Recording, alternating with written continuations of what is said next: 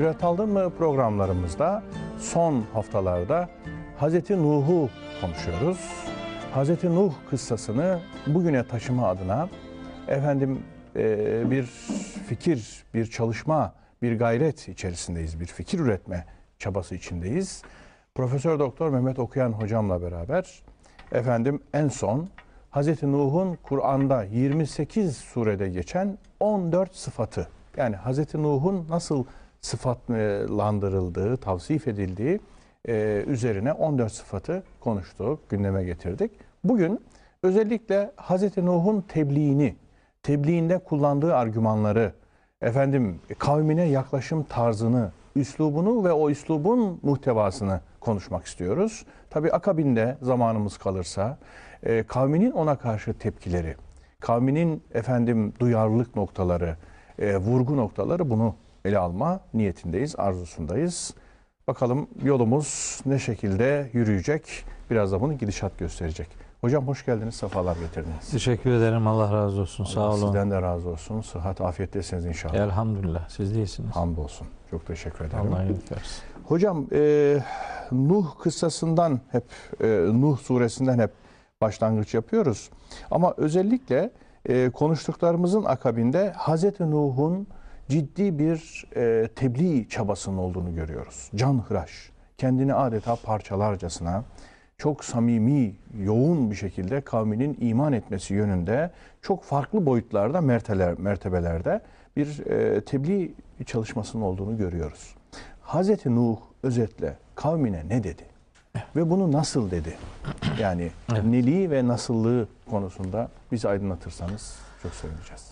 Estağfurullah. Teşekkür ederim. Estağfurullah. Ee, Hazreti Nuh'u konuşmak insanlık tarihinin ikinci Adem'ini konuşmak gibi bir mahiyet arz ediyor. Dolayısıyla Hazreti Nuh'un belki peygamberler tarihi içerisinde yaptığı tebliğde kullandığı argümanları, kullandığı cümleleri, verdiği örnekleri e, bu kadar yoğunlukla başka bir peygamberin hayatında, kıssasında pek görmüyoruz. Onun için özellikle Hazreti Nuh'un tebliğinde takip ettiği metotları nasıl sıralandırdığı noktasında Nuh suresinde çok büyük bir detay var. O detayı kardeşlerime aktarmak isterim.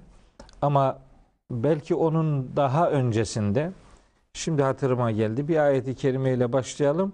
Bir peygamberin tebliğinde muhataplara hitap ederken sıra dışı ya da insanüstü bir varlık olmadığını dolayısıyla kendisine vahiy gelmesinin ötesinde diğer insanlardan farklı bir tarafının bulunmadığını ortaya koyan Kur'an'da bize nakledilen ve bizim de bir peygamberi ya da bütün peygamberleri böyle algılamamız gerektiğini bize öğreten çok güzel bir cümlesi var.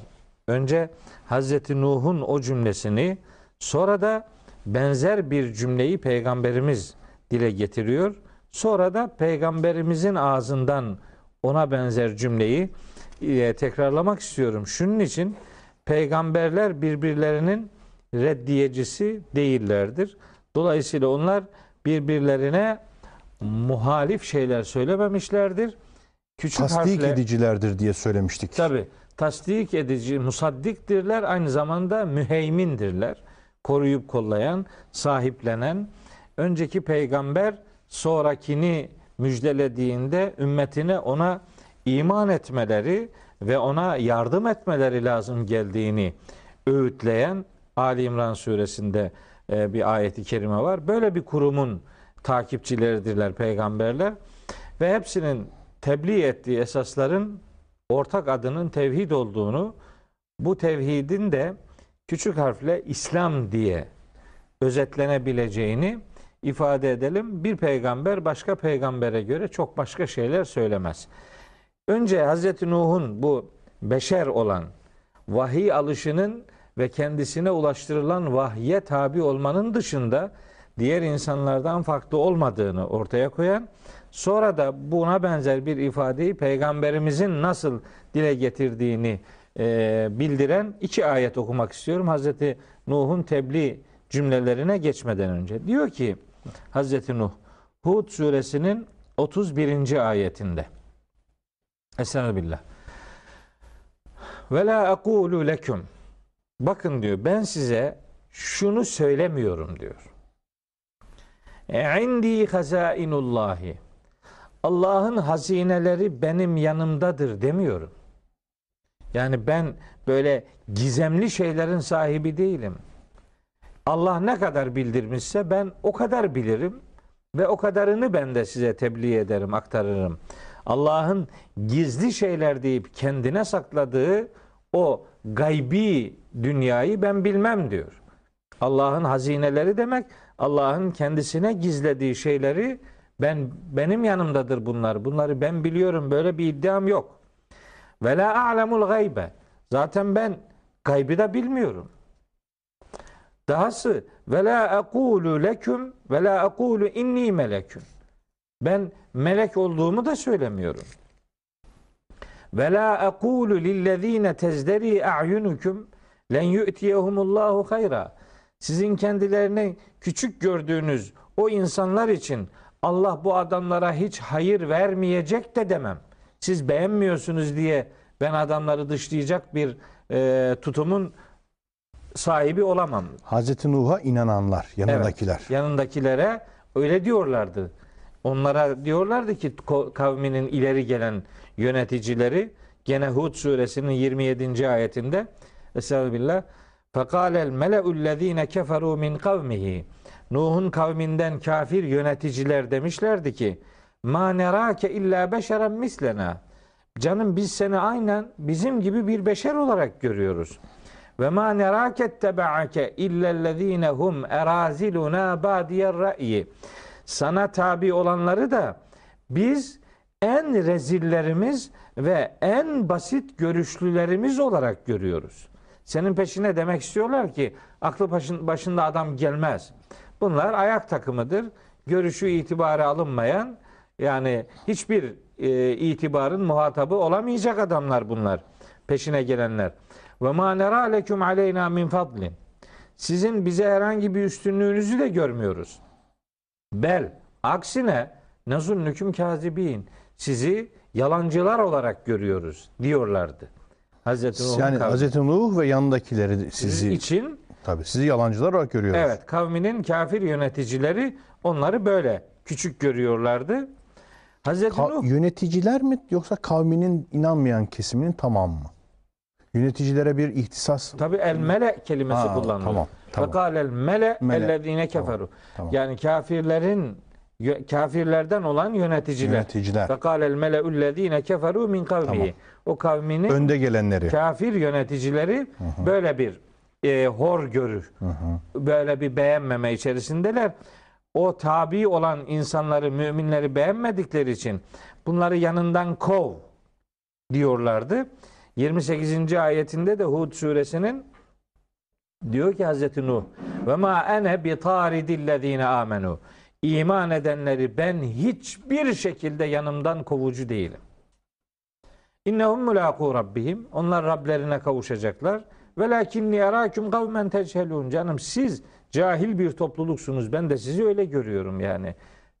Sonra veya kavmi men yansuruni minallahi in tarattuhum. Eğer ben onları yanımdan kovarsam Allah'tan gelecek bir sıkıntı noktasında ey kavmim bana kim yardım edebilir ki? Dolayısıyla efela tezekkerun sizin hiç mi hakikatı öğüt almak gibi bir durumunuz yok diye onları paylıyor. İşte bu cümlelerden sonra ve la aqulu lekum indi hazainullah. Allah'ın yanındaki hazineler benim yanımdadır. Böyle bir şey demiyorum. Ve la a'lemul gaybe. Gaybı da bilmiyorum. Melek de değilim. Ve la aqulu inni melekun. Ben melek de değilim. Şimdi onlar aslında Müminun suresinde gene bu e, kıssanın küçük bir bölümü var orada. Orada diyorlardı ki Hazreti Nuh'a karşı bakın hemen o ayeti de okuyayım. Müminun suresinin 24. ayeti. Fekalel mele'ullezine keferu min kavmihi. Kavminden kafir yönetici ileri gelenler demişlerdi ki Ma hada illa beşerun mislukum. Bu da sizin gibi bir adam. Yuridu en yetefaddale aleyküm. Bunun bütün derdi size üstünlük taslamak.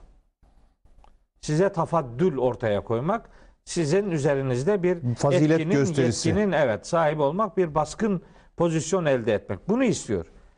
Ve gene devam ediyor. Diyorlar ki velev Allahu eğer Allah isteseydi le enzele melaiketen peygamber olarak bir melek indirirdi. Dolayısıyla yani belki de onların algısında peygamber demek melek demekti. Hı hı. Güya kendileri çok zeki davranıyorlardı. Aynen Mekkeli müşrikler de belli ki bunları takip etmişler. Aynı. Aynı As. mantıkla peygamberimiz peygamberliğini onlara ilan edince bunun yanında melek olması gerekmez miydi? Melek gelseydi ya niye melekler peygamber değiller gibi karşı çıkışları vardı. Bir de in- inananlar ya ilk inananları ayak takımı olarak onlar da görmüşlerdi. Tabii tabii sefih adamlar diyorlardı. Süfeha, süfeha diyorlardı. diyorlardı. Aynen böyle iblisten gelen bir beğenmeme, kibir hastalığı böyle silsile halinde devam edip geliyor. İşte melek indirirdi Allahu Teala diyorlar. Allah'a inanıyorlar. Demek ki bunlar da müşrik. Ma semi'na bihada fi abainel evvelin. Yani bu Nuh'un dediklerini biz bize yakın atalarımızdan, önceki atalarımızdan biz böyle şeyler hiç Duymadık. duymadık, diye karşı çık. Gene çıkıyorlar. atalara referans. Tabi. Atalara referans böyle bir hastalık olarak devam ediyor. İşte Hazreti Nuh kendi pozisyonunu ortaya koyuyor. Yani ben böyle hazineler kontrolünde olan biri değil. Gaybı bilmem, melek değilim.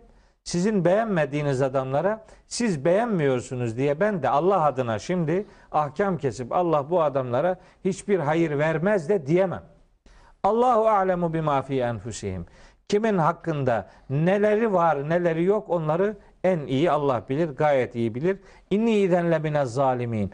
Allah'a ait böyle bir kararı kendimde görür de böyle bir yanlış karar verirsem işte o zaman ben zalimlerden olurum diyor. Pozisyonunu ortaya koyuyor. Bu Hazreti Nuh'un pozisyonunu ortaya koyduğu cümleler Hud suresinin 27, 28, 29, 30 ve 31. ayetlerini bu vesileyle okumuş olduk. Burada birkaç nokta ön plana çıkıyor sanki hocam. Buyurun. Müsaadenizle. Bir tanesi bir, tarih boyunca hep peygamberlerin tebliğleri ve bunlara itiraz edişte ki Hazreti Nuh örneğinde daha somut gördük şimdi sıcağı sıcağına. Bir e, kavminin ileri gelenleri ki onlar aynı zamanda kavmini temsil ediyor. Evet. Hani siz Yöneticiler. meliklerinizin dini üzeresiniz rivayetinde hatırlayacak Evet. olursak insan e, insanları aslında onlar temsil ediyorlar ama arkalarında büyük bir kitleyi de aslında temsil ederek konuşuyorlar. Öncü olarak konuşuyorlar. O dönemi de düşünecek olursak. Doğru. Şimdi demek ki kavminin de iradesini ortaya koyuyor bu. Yoğun bir seçkincilik kültürü var. Elitizm. Yani dine, hakikate, tebliğe ilk karşı çıkıştaki hassasiyetlerden biri seçkincilik. Bu seçkinciliği biz bugün de değişik versiyonlarıyla Tabii. görüyoruz. Ondan sonra yani mutlaka seçkin biri olmasını isteme ya kavim bakımından ya maddi imkan bakımından mal, makam, mansıp vesaire zenginlik gibi konumlar ya da ünvan bakımından bir seçkincilik hastalığı var. Doğru. Ki ben bugün Müslümanım diyenlerde dahi bu seçkincilik hastalığının gizli e, şeyleri, türevlerini görüyorum açıkçası. Bir diğeri ilk olarak Allah'ın hazineleri benim yanımda değildir deyince sanki dünyevi peygamber denilen adamdan bu o kavim, o dönem kavim dünyevi bir beklenti içindeymiş de ilk olarak bu söyleniyormuş gibi bir hisse kapıldım. Bu hissim yanlış olabilir. Yani, Yani ondan bir şey bekliyorlar. bekliyorlar. Yani onlara böyle bir zenginlik akıtacak, bir imkan akıtacak. Allah'ın hazinelerini onların üzerine böyle deviri verecek, boca edecek. Böyle bir gına sahibi bir varlık. Sanki Allah'la Allah'ın hazineleri arasında bir mübaşir gibi bir beklentileri varmış da sanki.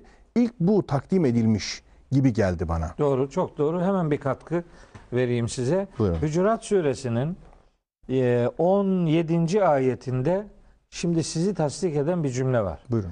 E, Arab dediğimiz Evet. yani göçebe adamlar gelip Müslüman oluyorlar. filan. Bedevi. Bedeviler Evet. gelip Müslüman oluyorlar. Allahu Teala onların peygamberimizle olan tutumunu Hucurat suresi 18 17. ayette şöyle bir ifadeyle bize hatırlatıyor. Diyor ki, buyuruyor ki Estağfirullah. Yamunnune aleyke en eslemu. Müslüman olmalarını senin başına kakıyorlar. Hani demek istiyorlar ki Müslüman olduk. Bu iyiliğimizi unutma. Hani bize ne var? Ebu Leheb de öyle demişti. Aynen öyle. Müslüman olursam bana ne var demişti. Tebbet suresi onun bu çıkışı üzerine in- indirilmişti. Peygamberimiz de ona herkese ne varsa sana da o deyince beni herkesle bir tutan dine yuh olsun. Yazıklar olsun mukabelesinde Demişti. bulununca Tebbet suresi gelmişti. Dolayısıyla o mantık bu mantık. Aynen. Aynen, üzerine vurgu yaptığınız Allahu Teala peygamberimize bu noktada şunu demesini emrediyor. Kul onlara de ki La temunnu aleyye islameküm. Evet. İslam oluşunuzu benim başıma kakmayın. Bel aksine Allahu yemunnu aleyküm. Allah size büyük bir ikramda bulunmuş, bulunuyor. En hedâküm lil imani. Sizi imana rehberlik yapmış olmakla asıl size iyiliği yapan Allah'tır. Müslüman oluşunuzu ne diye peygamberin başına kakıyorsunuz ya da ondan bir beklenti içerisine giriyorsunuz diye. Bu tür beklentiler bazen Müslümanların içinde de oluyor dediniz ya. Evet. Şimdi de öyle Yusuf Bey. Aynen öyle. Aynen. Yani adam birine şirin görünmek için ondan maddi bir şeyler çıkar elde edebilmek için çeşitli atraksiyonlara girebiliyor. Evet. Peygamberimizin evinde olmuştu bu. İşte Kureyza Yahudilerinin malları alınınca işte onlar Medine'den e, çıkartılma durumunda işte geriye mal bırakınca peygamberimizin hanımlarından bir bölümü böyle bir meta istemişti. Çok şiddetli bir cevapla bu reddedilmişti. Evet. İn kuntunne turidnel hayate dünya ve zineteha fetaaleyne umetti'kunne ve userrihkunne serahan cemila. Evet. Siz dünya metaını istiyorsanız o zaman hadi bakalım gelin size metaınızı vereyim ve güzelce sizi boşayayım. Ama ve in kuntunne turidnallaha ve rasulehu ve daral ahirete fe innallaha a'adde lil muhsinati minkunne ecren azima. Ya nisa'en nebiyyi men ye'ti minkunne. Yani muhteşem bir öğretiyle diyor ki yani Allah'ı, peygamberi ve ahiret yurdunu istiyorsanız Allah muhsin insanlar için elbette çok daha güzel ödüller hazırlamıştır diye böyle bir beklentiyi Müslümanın gündeminden çıkartıyor. Ayetler sizin vurgu yaptığınız noktada işte böyle örnekleriyle de bize sesleniyor. Tabii çünkü Hazreti Nuh'un ağzından o sıralama bana çok fevkalade önemli gözüktü. Allah'ın hazineleri benim yanımda değil. Ha, ona göre bilin, ona göre bana tavır alın. Bu beklentileriniz boşa çıkacaktır. Uyarısının ilk başta olması enteresan. Evet. Burada bir münasebetsizlik yapmama müsaade edin. Dini maddi terakkinin, maddi ilerlemenin, maddi refahın dinamosu, vesilesi, yolu gibi görme ve gösterme. Bu ikisini de bir hastalık olarak telakki ediyorum. Doğru. Yani huzur İslam'dadır diye sloganlaşan o ibareye bu anlamda, şu çerçevede çok dikkat etmek lazım. Yani maddi Ekonomik vaatlerden söz He. etmemek gerekiyor. ekonomik zenginleşmenin hani Allah'ı da yanına alarak böyle bir anda yukarıya doğru e, yalancı fişek gibi fırlamanın filan yolu, basamağı, vesilesi gibi algılamak veya böyle takdim etmek dine karşı büyük bir ziyan. Evet. Çok büyük bir zarar. Maddi bir beklenti içerisinde olmayın. Evet. Hiçbir peygamber de Allah adına size böyle şeyler vaat edemez yani. Aynen. Bir de pratik hayattaki onların hayatlarını tanzim edecek Allah adına rıza en lillah tanzim edecek bir peygamber algısı yerine gökteki mistik olaylarla onları meşgul eden, gökten böyle gizemli haberler veren, bulutlar içerisinde sarmalanmış bir peygamber algısı da ikincisini oluşturuyor. Aynen o yüzden öyle. de diyor ki ben gaybı bilmem. Yani böyle bir peygamber algısının adeta sihirbaz gibi işte göklerden böyle acayip haberler çalıp alıp getiren filan Evet. bu ta antik Yunan'dan itibaren de gelen biliyorsunuz gökten bilgiyi çalan efendim şey gibi e, bir kahraman gibi düşünülen bir peygamber algısı. Üçüncüsü dediğiniz gibi beşeri yönlerine razı olunmayan peygamber meleki efendim arzulanan melek saflığı safiyeti içerisinde e, Kendi türünden ümidini kesmişliği, ortaya kesmişliği koyan ortaya bir, koyan bir ifade. algı. Evet, Evet. algı. bunları vurgulamak istedim. Evet, gayet güzel. Tabi ayetin söylemek istediği buydu işte. Eyvallah. Hani siz dördüncü cümleye de bir şeyler söyleyin bence. Yani siz birilerini küçük görüyorsunuz diye sırf, sırf siz memnun olasınız ben de size şirin görüneyim diye Allah'ı tercih eden insanları paylayacak, Evet. onları yanımdan kovacak bir duruşum, bir tutumum yok. Evet. Aynen Yusuf Bey. Hani dedim ya Hazreti Nuh'un dilinden dökülen bu cümlelerin benzeri Hazreti Peygamber'in de Evet. tebliğinde yer almış. En'am suresinin 50. ayetinde ve o vesileyle mutlak surette 52. ayetinde okumak istiyorum. Çünkü Yani bu peygamberler aynı şeyleri söylüyorlar. Onu örneklendirme bağlamında. Bakın diyor ki Rabbimiz peygamberimize şunu demesini emrediyor. Kul de ki insanlara La aqulu lekum indi hazainullahi. Aynı ifade. Ya. Yani Allah'ın hazineleri, gizemleri, serveti, her şeysi benim yanımdadır. Böyle bir şey demiyorum size. Ve la a'lemul gaybe. Gaybı bilmem. Aynısı evet. Ve la aqulu leküm inni melekün. Melek olduğumu da söylemiyorum. Aynı cümleler. Aynısı. Sıralama da aynı. Evet sıralama da aynı. Üç madde. Üçü de aynı yerde geliyor. Şimdi orada olmayan burada olan cümle. İn ettebi'u illa ma yuha ileyye. Ben sadece bana vahyolunana tabi oluyorum. Başka bir şey yok diyor yani. Benden başka bir şey beklemeyin. Garip garip talepleriniz olmasın. Ne vahyediliyorsa işte ben onun peşinden gidiyorum. Kul hel yestevil a'ma vel basir. Şimdi de ki hakikati görenle görmeyen hiçbir olur mu? Efela tetefekkerun. Neden hiç aklınızı çalıştırıp tefekkür etmiyor, hakikatin farkına varmak istemiyorsunuz? Şimdi ondan sonra 51. ayeti geçeyim. 52. ayette hani Hz. Nuh'un sözünde dördüncü madde vardı o burada yok bu sıralamada. Ona da 52. ayette dolaylı bir gönderme var. Buyuruyor ki ve la tatrudillezine yed'un rabbahum bil gadati vel aşiyyi yuridun vechehu. Allah'ın rızasını arzu etmenin ötesinde bir beklentisi olmayıp sabah akşam Rablerine dua eden, yalvaran insanları sakın ha yanı başından kovmayasın. İşte orada da dolaylı bir ifadeyle, burada biraz daha açıklanmış bir ifadeyle müminlere kol kanat germek. Onları sahiplenmek, onları onları sahipsiz bırakmadığını, Allah'ın onları sahipleneceği duygusunu onlara vermek isteniyor. En'am suresi 52'de. Bir de şu Ara suresinde buna benzer bir ifade var. 214 ve 215. ayetlerde ve enzir aşiretekel akrabin en yakınında olan akrabanı uyar, korkut. Vakfid cenahake limen ittebe'ake minel müminin. Ya. Müminlerden sana kim tabi olmuşsa yani sana tabi olan müminlere kol ve kanat ger. Şimdi çok önemli bir şey söyleyeceğim. Buyurun. Bu kıssaları niye bu kadar önemsediğimizi, niye ikide bir bu kıssaları konuşalım diye ısrar ettiğimizi ifade için. ifade için bir şey söyleyeceğim. Bu vesileyle kardeşlerime bir ayeti daha hatırlatayım. Yani sadece numarasını hatırlatayım sözümü unutmamak için. Keyif suresi 28. ayeti bu mantıkta kardeşlerim e, böyle dikkatli bir şekilde okusunlar. Ben oraya girersem konu kaybolacak. O ondan dolayı buraya girmiyorum. Şimdi bakın Yusuf Bey bugün şöyle bir söylem var değil mi? Hani vitrini Evet. kendine göre şekillendirmek. Bir vitrincilik hastalığı var. Evet. Diyor ki mesela bu karede bu adam görünmesin. Halbuki fedakar adam. Evet. Her şeyini ortaya koymuş. Ama böyle sahte bir kare, çerçeve oluşturulup o çerçevenin içerisine falanca girmesin, filanca Falanca orada girsin. olmasın demek Firavun türü Hazreti Nuh'un karşısındaki bu yönetici adamların Mantığıyla aynı. Aynı mantıktır Aynı işte mantık.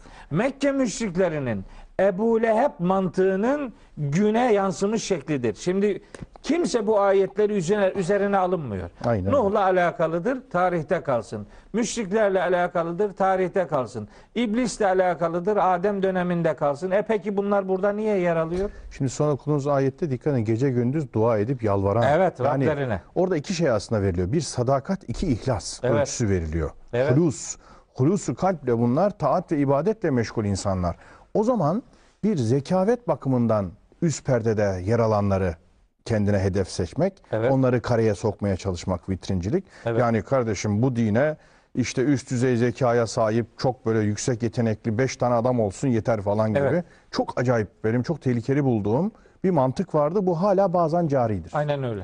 Yani böyle zekavet seçkinciliği ondan sonra işte işte efendim oradan buradan işçi amele çalışan adam olacağına beş tane patron bu dine hizmet eder hale gelsin bu din ihya olur filan bunlar da bana sıkıntılı Aynen geliyor. öyle Yusuf Bey. Bak- Öyle bir ölçü yok burada. Yok. Öyle bir İşte ölçü yok. diyor ki yani ve ma ene bi taridil müminin.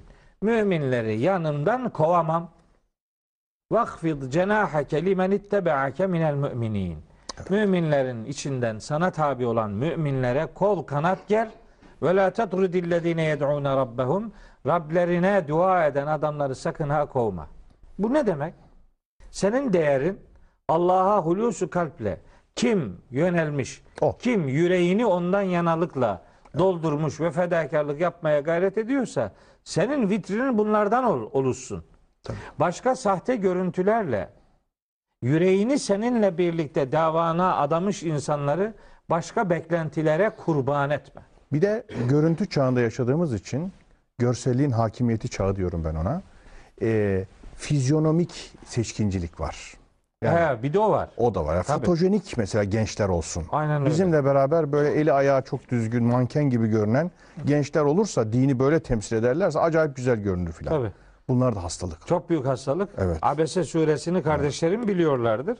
Abese suresinin o ilk 11 ayetlik pasajında nelerin konuşulduğunu iyi bilmek lazım. Peygamberimiz Mekke'nin ileri gelenlerine tebliğde bulunurken o da tebliğ yapıyordu neticede. Tabii. Abese ve tevella en ca'ehul a'ma. Yanına bir ama, görme engelli sahabi geldi diye yüzünü ekşitip arkasını döndü. Kim döndü? Hazreti Peygamber döndü diyorlar. Hayır. Hazreti Peygamber yapmadı bu işi. Onu yapan o Mekke'nin seçkinci adamları. Özellikle Velid bin Mughire. Bu işi yapan oydu. Döndü. Döndü Ama gelince beğenmiyor. kim bu dedi. Tabii. El Kim? ayağı düzgündü, yamru yumru adam. İşte eli ayağı düzgün olmama mantığı Mantığı oradan geliyor. Görme engelli bir sahabiyi görün kendisi gördüğünde yüzünü ekşitip arkasını dönen insanlarla konuşmaya devam ettiği için Cenab-ı Hak Hazreti Peygamberi bana göre şiddetli bir şekilde uyarmıştır. Ve ma yudrike. Sen nereden biliyorsun? Leallehu yezzekka. Belki o arınacak. Ev yezzekkeru fetenfeahu zikra. Belki o öğüt alıp öğüt kendisine yarar verecek. Tabii. Emma men istana kendisinin mustani gören adama fe ente lehu tasadda. Sen ondan yana tavır koyuyorsun. Sen Onunla beraber şey yapıyorsun. Ona yönelmeye devam ediyorsun. Ve ma aleyke ella yezzekya. Canım adam aram arınmayacaksa bundan sen sorumlu değilsin ki bırak arınmazsa arınmasın. Emma men caeke yes'a ve huve yakşa. Yani her tarafından saygı dökülen, koşarak senin yanına gelen o görme engelli sahabiye gelince fe ente anhu teleha sen ondan yana tavır koymuyorsun. Kella. Hayır hayır. Bu tutum doğru değil. İnneha tezkiretun. Senin ortaya koyduğun tebliğinde bulunduğun bu hakikatler birer hatırlatmadır. Tabii. Femen şa'e zekerehu.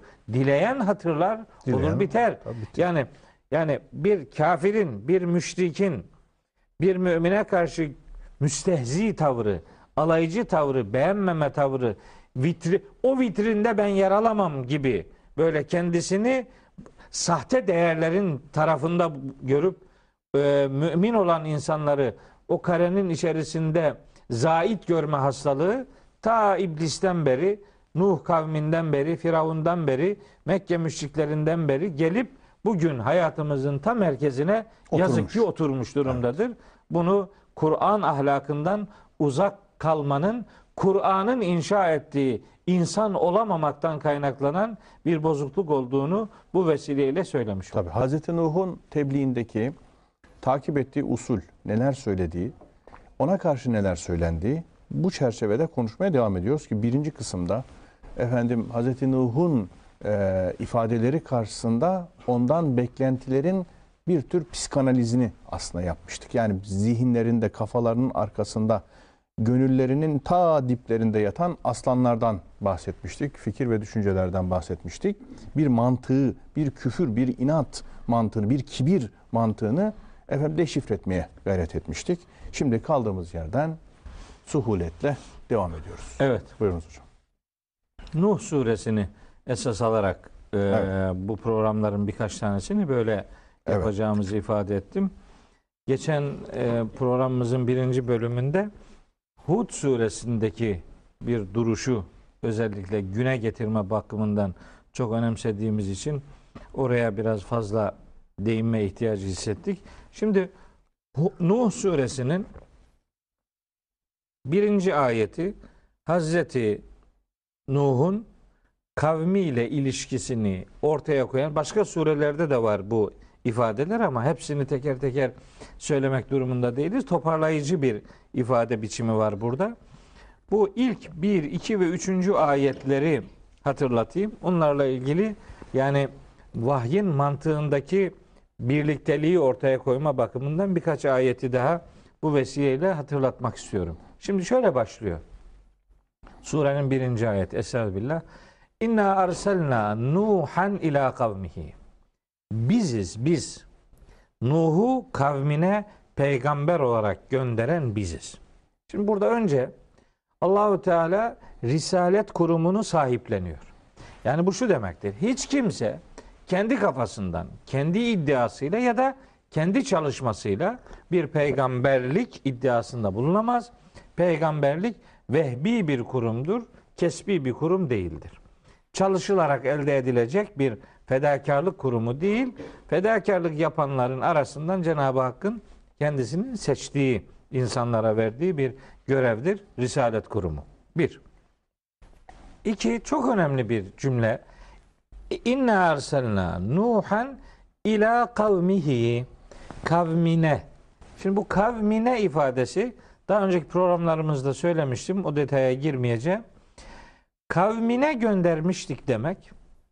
Aslında peygamberlerin ilk muhatapları kim iseler o muhatapların içinden peygamber seçiliyor demektir. Yani yabancı bir milletten yabancı bir peygamber gelmiyor. Bir peygamber o kavmin içinden geliyor. Peygamber ithali diye bir şey yok. Yok. Evet yani o toplumun kendi içinden biri peygamber oluyor. Dolayısıyla hani bir eğitimci olarak da mesela bizim Bayraktar Hoca çok ısrarla üzerinde durur bunun. Ben de çok benimsediğim bir fikirdir. Yani eğitiminizi yaparken kendi değerlerinizden istifade etmeyi öncelemelisiniz. Tabii. Çok zarurat varsa tabii ki getirirsiniz. O mesele o değil de bir Zihnin ve fikrin aşina olduklarından hareketle Hareket- bir şey kurulabilir. kur- kurgulayabilirsiniz. Tabii yabancı olanlara adapte olunamaz çünkü o uzun Evet. bir süreçtir. Aynen öyle. Hatta bu o kadar doğru ki mesela peygamberlere kitap veriyor Allahu Teala.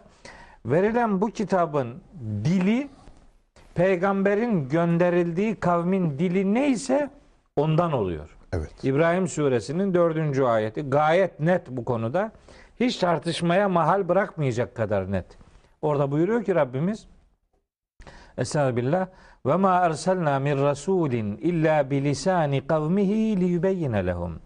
Biz gönderdiğimiz her peygamberi kendi kavminin diliyle gönderdik ki onlara açıklamalarda bulunsun. Evet. Dolayısıyla yabancı dilde bir kitap gelmiyor.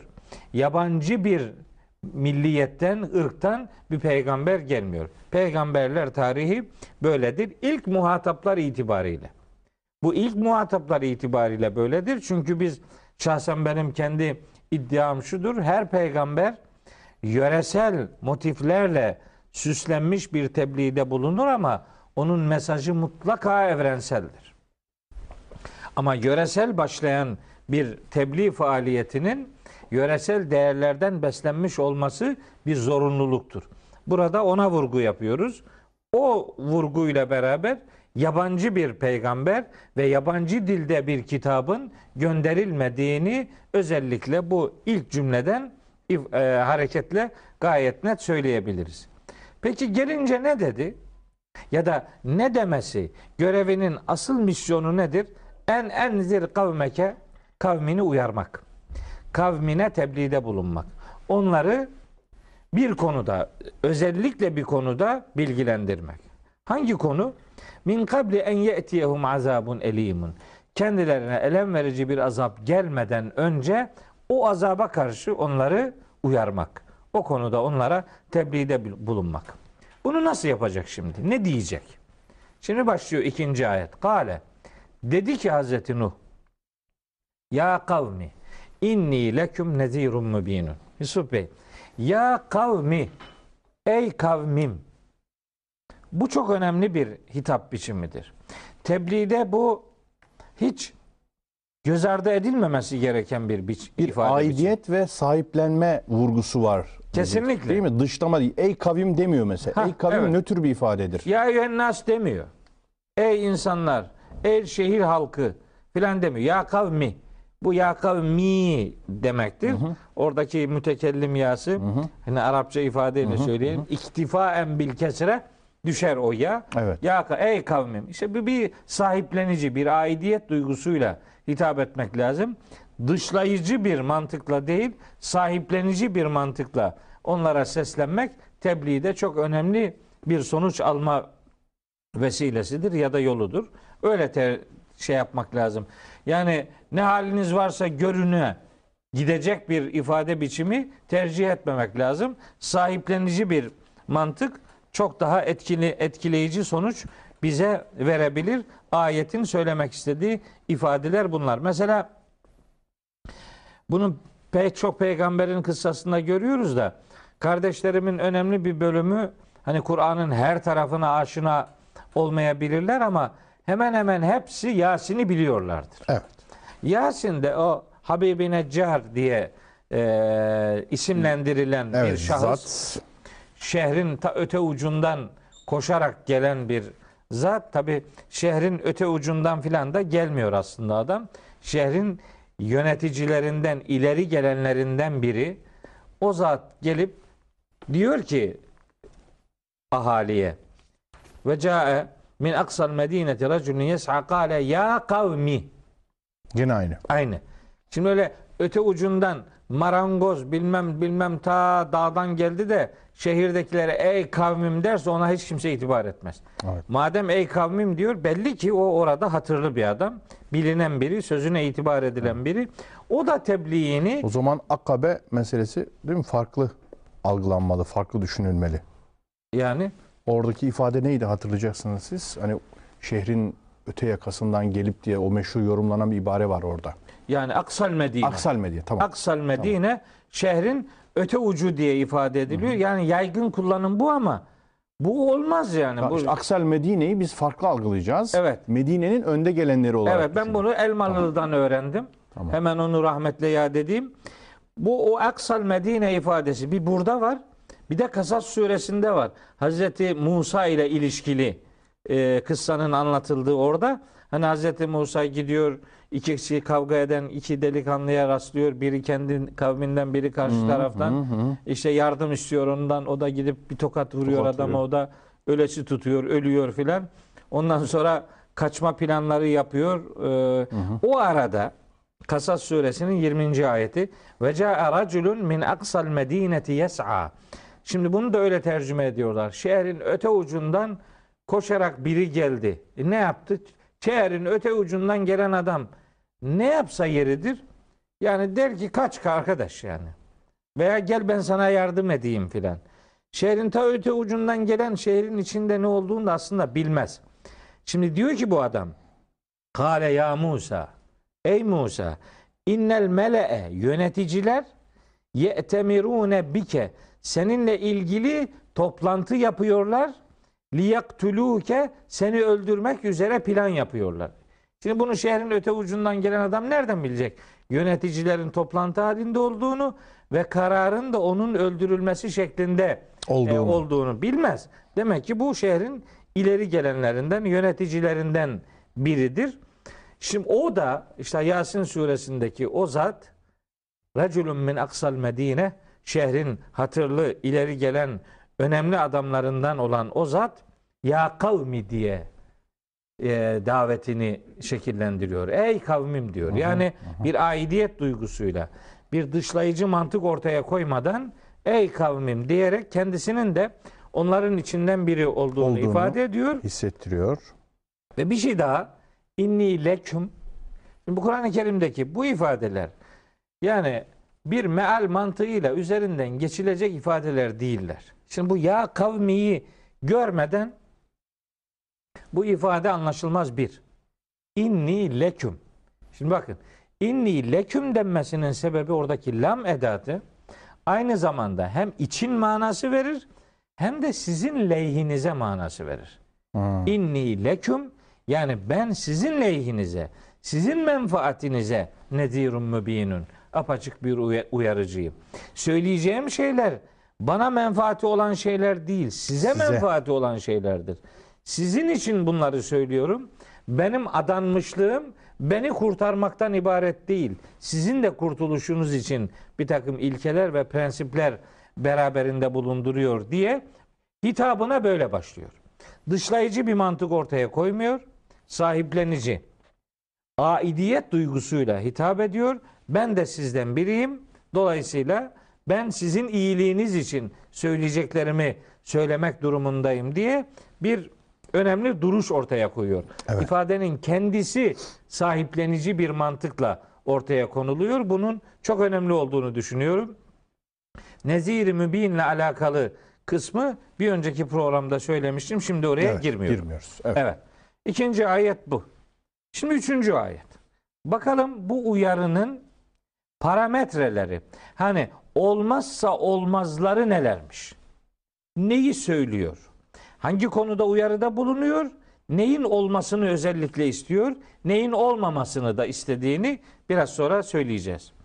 Üç tane çok önemli cümle getiriyor peş peşe. Bir, en i'budullâhe vettekûhu ve ati'ûni. Üç tane cümle. Allah'a kulluk yapın, Allah'a karşı muttaki olun ve bana itaat edin. Şimdi bu üç cümlenin aslında neyi kapsadığını ve neyi dışladığını, neyi emrettiğini, neden bizi geri çekmek durumunda olduğunu düşüneceğiz. Hazreti Nuh kendi kavmine bunları söyledi demekle bu ilkeleri tarihe gömmek durumunda değiliz. Şu gün tebliğde din adına, Allah adına tebliğde bulunacak olan insanların tebliğinin ilk cümleleri bunlar olmalıdır. En i'budullaha. Allah'a Allah'a kulluk yapacak. kulluk edin, Bu şu demek. Şeyde Ubudiyet. e, Hud suresinin 26. ayetinde bu cümle şöyle yer alıyor. Ve lekad ersen Nuhan ila kavmihi fekale ya kavmi ibudullaha Ey kavmim Allah'a ibadet edin. Maleküm min ilahin gayru. Sizin için Allah'tan başka hiçbir ilah yoktur. Sizin lehinize, sizin menfaatinize başka hiçbiri mabutluk durumunda değildir. Değildir. İnni leküm nezirun mubin. Ella ta'budu illallah. Allah'tan başkasına kulluk yapmayın. Araf suresinde maleküm min ilahin gayruhu ifadesi geçiyor. Burada ella ta'budu illallah. Allah'tan başka hiçbir varlığa kulluk yapmayın. Bir Arapça cümlede eğer la veya bir olumsuzluk edatıyla başlar da sonra o illa edatıyla e, devam ettirilirse buna nefyü istisna yoluyla hasır üslubu diyoruz biz. Tek başına sadece bu, başkası değil. Allah'tan başkasına hiçbir şekilde kulluk yapmayın. Birinci emir bu. Bu aynı zamanda tabi Yusuf Bey bütün peygamberlere Allahu Teala'nın tebliğlerinde takip edecekleri bir e, konu başlığı olarak verilmiştir. Birinci konu. Nahil suresinin 36. ayeti bunu bize öğretiyor. Orada diyor ki Rabbimiz ve lekad ba'asna fi kulli ümmetin rasula. Yemin olsun biz her ümmete mutlak surette bir peygamber mutlak surette göndermişizdir. Niye? En i'budullâhe. Allah'a kulluk yapın ve citenibut tağute ilahi olmayan durun. şeylerden uzak durun diye. İşte yani insanlık tarihinin özeti olan tebliğin en önemli ilkesi bu cümlede yer alıyor. Ubudullah ictenibut tağut. Allah'a kulluk yapın, tağuttan, şeytani olan her şeyden Uzak. kaçının, uzak durun diye. Zaten Cenab-ı Hak Zariyat suresi 56. ayette yaratılışın gayesini gerekçelendirdiğinde bu- benzer cümleyi söylüyor. Orada da buyuruyor ki gene aynen ma ile illa kullanımını örneklendirerek buyuruyor ki Estağfirullah ve ma halaktul cinne vel inse illa liyabuduni. Ben cinleri ve insanları sadece ve sadece bana kulluk yapsınlar diye yarattım. İşte bu da neticede e, evriliyor, çevriliyor, aynı noktaya geliyor. Yaratılışın gayesi Allah'a kulluktur. her peygamberin dini öğretisindeki, dini tebliğindeki birinci madde, baş madde Allah'a kulluk yapmak, başka varlıkların mabutluğa layık olmadığını ortaya koyma e, duyurusudur, ilanıdır. İşte biz buna İslam diyoruz, işte biz buna tevhid diyoruz. Bunun içindir ki Hazreti Ali'ye nispet edilen şiirimsi bir ifade vardır ki ben onu çok kullanırım, çok severim. Hazreti Ali diyor ki kefani fakran en tekune li rabben ve kefani izzen en ekune leke abden ve ente kema uhibbu fec'alni kema tuhibbu. Ya Rabbi benim sana kul, Kul olmam, olmam bana, övünç olarak, yeter. Senin benim için Rab olman bana övünç olarak, fahr olarak yeter. Ya Rabbi sen tam da benim sevdiğim ve istediğim gibisin. Senin sen benim istediğim gibisin. Beni de senin istediğin gibi yap diye Allah'a yönelik kulluğun bir adama övünç olarak, bir adama medih vesilesi olarak fazlasıyla yeteceğini, Allah'a kul olmanın ve Rabbimizin de bizim Rabbimiz oluşu bilincini sahiplenmiş olmamız bir adama övünç vesilesi olarak fazlasıyla yetecektir. Hazreti Ali'nin bu cümlesi aslında bütün peygamberlerin ortaya koyduğu bu duyarlılığı hani şiirimsi bir ifadeyle de harikulade bir şekilde önümüze getiriyor, bize öğretiyor, özetliyor. Eyvallah hocam. İşin kulluk boyutu bu. Bu. Tabi söylenecek daha onlarca şey var ama işte bunu bu kadarını söyleyelim. İkincisi takva. Vettekuhu. Allah'a karşı muttaki olun. Ha, Allah'a karşı muttaki olmak. Hazreti Peygamber sallallahu aleyhi ve sellem ikide bir kalbini göstererek Ela takva huna. Takva buradadır. Yani siz yüreğinizi kime teslim edeceğinizi iyi bilin. Yüreğinizin kıblesini iyi tespit edin. Vahiy insanların yüreğinin kıblesini tayin eden pusuladır. Oradan e, yönünüzü bulacaksınız. Allah'ın vahyine sarılmadan Allah'a karşı muttaki olma bilinci ya da bu pratik elde edilmez. Öyleyse takvadan yana tavır koymak Allah'tan yanalığı ortaya koymak demektir. Muttaki olmak. İşte takvanın çeşitli boyutları vardır vesaire. Oraya girmiyorum. Evet. Ama mühim olan yüreğinin kıblesini nasıl be- belirleyeceğini, nereden öğreneceğini iyi bilmektir. İşte Hazreti Nuh'un tebliğinin ikinci esası şu Ara suresinde diğer peygamberler de benzer şeyleri söylüyor. Allah'a ubudiyet edin. Ba- e, takvayı kuşanın Evet. ve bana itaat edin. Evet.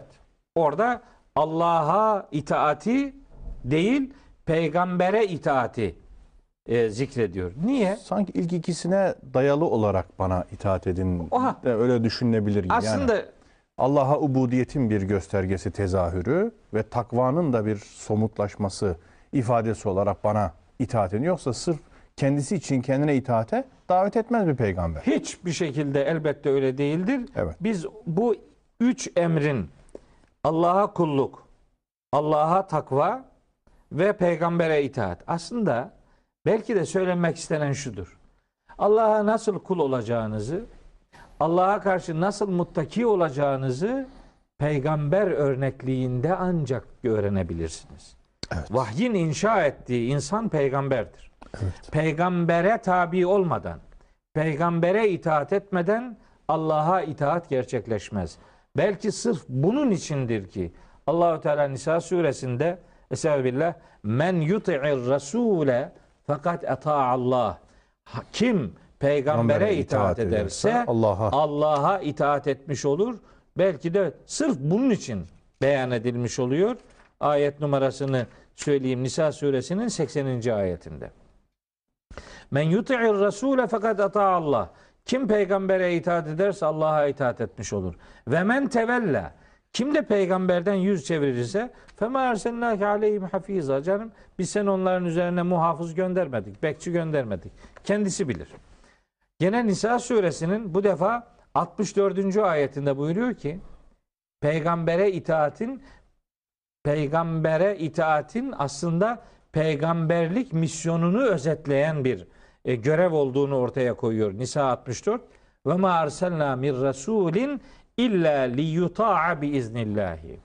Biz gönderdiğimiz her peygamberi Allah'ın izniyle kendisine itaat edilsin diye gönderdik. Evet. İşte itaat peygamberi misyonun da bir anlamda özeti durumundadır. Pe- yani Allah'a kulluğu ve Allah'a karşı takvayı elde etmenin yolu peygambere itaatten geçiyor. Belki sırf bunun içindir ki Ali İmran suresi 31. ayette e, Cenab-ı Hak öyle buyuruyor. Bize hitap ediyor. Bir e, örneklik or- üzerinden mesaj veriyor. Buyuruyor ki kul in kuntum tuhibbunallaha fettebi'uni. Siz Allah'ı gerçekten seviyorsanız, Seviyorsanız bana, bana tabi olun. Bana tabi olun ki yuhibbukumullahu. Allah da sizi sevsin ve yafir leküm zünubeküm. Böylece hatalarınızı bağışlamış olsun. Dolayısıyla e, Yusuf Bey yani Hazreti Peygamberi mesela üsve-i hasene diye tanıtmasının sebebi de budur. Tabii. Hatta önce belki çok eskiden Hazreti Nuh'un kavminde sonra Hazreti Peygamber'in e, muhatap kitlesi olan müşriklerde belki de melek peygamber arzusunun arka planında onu örnek alıp onun gibi yaşama istemeyişi vardır. Tabii. Yani pratik hayatta onu yaşamak istememe arzusu diye az önce telaffuz etmiştik. Hocam benim dikkatim bir şey çekiyor. Bu üç özellik teşekkür ederim. Evet. Çok önemli. Aynı zamanda Nuh suresinin e, ilk ayetlerine de vurgu yap. O kısmı da özetlemiş oldunuz. Nuh şöyle dedi. Ey kavmim şüpheniz olmasın ki ben sizi Allah'a kulluk edin. İşte ona karşı gelmekten sakının. Takva sizin söylediğiniz ve bana itaat edin diye ilahir devam. O kısmı söyledik. Fakat Hazreti Nuh'ta çok bariz bir sürekli azap vurgusu var. Azaptan korkutma.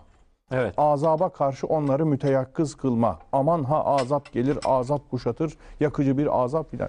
Niye böyle? Yani tebliğinde kavmine niye hep bir azap vurgusu ve korkusuyla e, uyarıda bulunma e, ihtiyacı söz konusu diye zihnimde soru işaretleri beliriyor ki diğer biz kıssaları da biliyoruz. Onlarda da var ama burada sanki Nuh daha ilk başta yekten ilk efendim sözlerinde hep tebliğinin azap motifi var. Şimdi Bunu tabii- anlamaya çalışıyorum Evet. şahsen. Şimdi Yusuf Bey tabi bu Nuh suresinin birinci ayeti itibariyle o görüntü ister istemez karşımıza geliyor.